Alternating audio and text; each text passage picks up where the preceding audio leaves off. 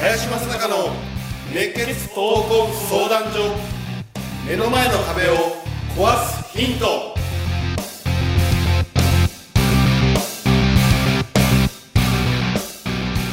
こんにちは。ナビゲーターの今野花子です。林正孝の熱血闘魂相談所。目の前の壁を壊すヒント。この番組ではさまざまな年代の男女からの質問や相談に平成の侍林正孝がスコーンと突き抜ける答えをお伝えしていきます。林さんお月さん今週もよろしくお願いします。はい、よろしくお願いします。では質問です。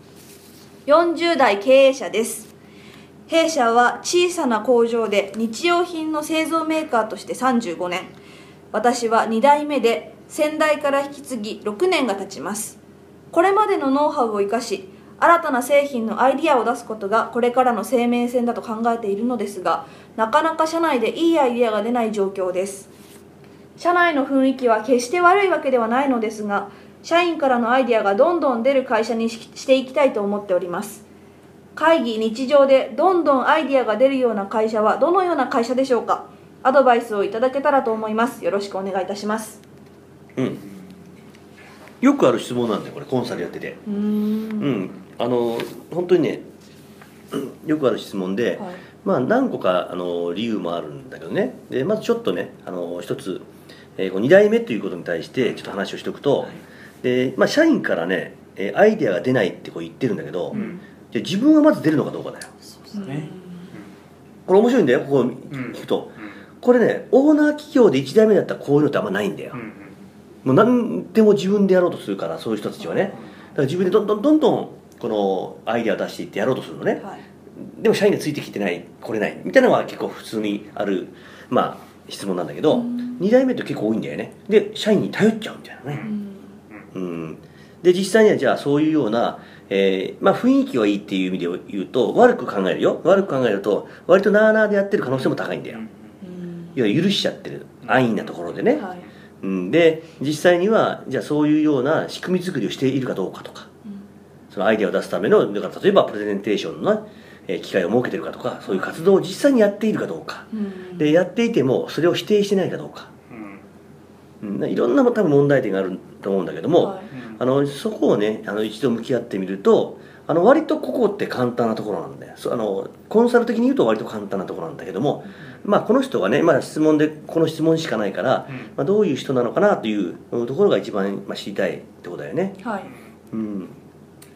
俊介なんかね最近そういう、まあ、製造業なんかでね実際にまあ現場に入ってそのコンサルやってるんだけど、はい。なんかこういう質問としてどういう感じかなで今愛さんがおっしゃったこともそうなんですけどやっぱメーカーでこれ35年やってる会社でそこそこまあ安定してんのかなというところを見ると、社員自体が、まあ、このままでいいと思ってるからこそ別にそんなアイデアを出さなくていいっていうことを感じているんじゃないかっていうのが一つとあとこの2代目のこの社長がアイデアが欲しいんだよというメッセージがまあこの社員の人たちに伝わってるのかっていうのもちょっと分かんない。だから出てないっていうとこのパイプがつながってないような気が、うん。まあ、文面だけだとちょっと分かんないですけどそういうようななんか雰囲気は僕の中では感じましたね。うんうん。あと、まあ、2代目が、えー初代かってのは置いといてもねはい。あの明らかにうん。経営者と、うん。えー実際に、えー社員として、まあ、使われてる側、うん。はい。要は給与を払う側と給料をいただく側、全く違った方がいいと。うん。全く違うと思ってやらないとうん。大きな勘違いを起こす。同じ風に向き合ってると思った瞬間におかしなことになっちゃう。うーん。うん。例えばね、はい。うん。まあ、この会社も35年ってのは素晴らしい会社だよね。これええ続けられるっていうのは素晴らしい会社だとまず思うし、で実際にじゃあこの新人から入って、はいね、じゃあ60歳が定年だとすると約35年間え35年8年間か。まともにやるとね。でこれからでいうと、まあ、65歳まで大抵の会社は継続雇用であるから、まあ、40数年間いくらぐらいねじゃあコストがかかってんのか。うん。うん花子なんてまあ今今で言うとまあ独立してるわけだから、はい。あのまあ、通常のサラリーマンとは違うけどもどのぐらいコストとしてかかってると思う？コストっていうのはあのその社員がもらってる手取り収入じゃなくて何億かかかってるんですよね。何億かかってるんだ何億だよ。何億か、まあ例えばそれがねたとえ3億だとしてもどう？一人に対して3億かけるねすってごいかかってますよね。出て行かれたら困っちゃう。そんな。困っちゃう。うん。うん。子供一人にいくらぐらいかかると思う？まあ生まれてから成人するまで。まあ一応教育を普通にやったとして。1億ぐらい？6000万ぐらいって言われてるあね平均で言うとね。そうなんだうん。じゃあ子供よりかかるんですね。普通の私立に行かしてもらう6000万ぐらいって言われて子供よりかかるんだよ。ーうん。実際にはまあももちろんねあそこにはその福利厚生だとかいろんなものがもろもろ入った上でのお金だけども、要は目に見えてるお金ではないなくて実際に実際にかかるお金がそれぐらいかかると。っていうものをえやってる側とねうん。要は払ってる側とうん。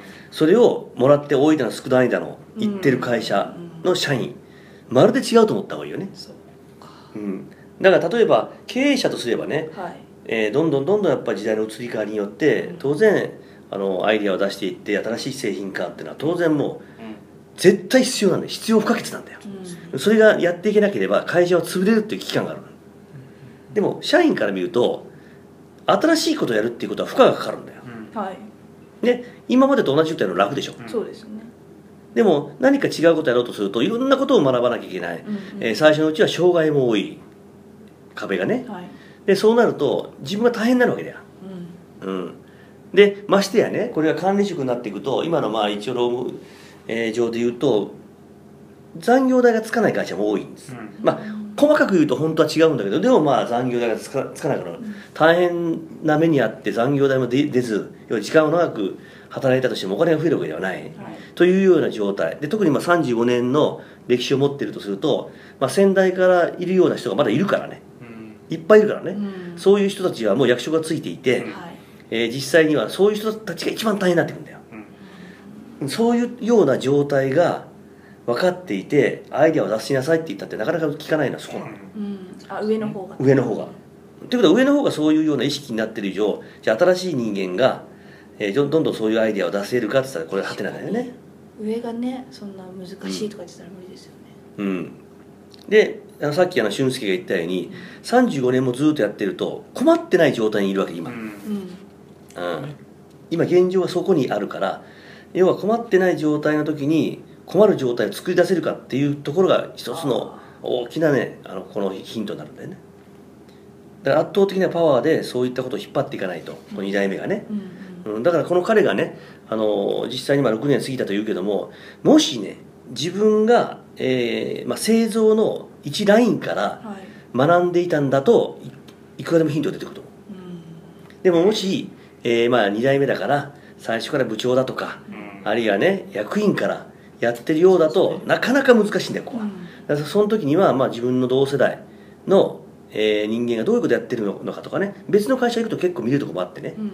だから同じような業務形態であの別の会社であの現場を見てみると分かると思う。どういう意識で働いてるのかとか。うんうんあのこれはねあのさすがにもう社長になってるから、うんはい。えー実際には会社に入って、えーそこで働くわけにはいかないんでね。でもそういったことも含めて、まあ、情報交換を経営者同士でやるっていうことも一つなんだけどももう一つはその現場の人間の思考性っていうかな。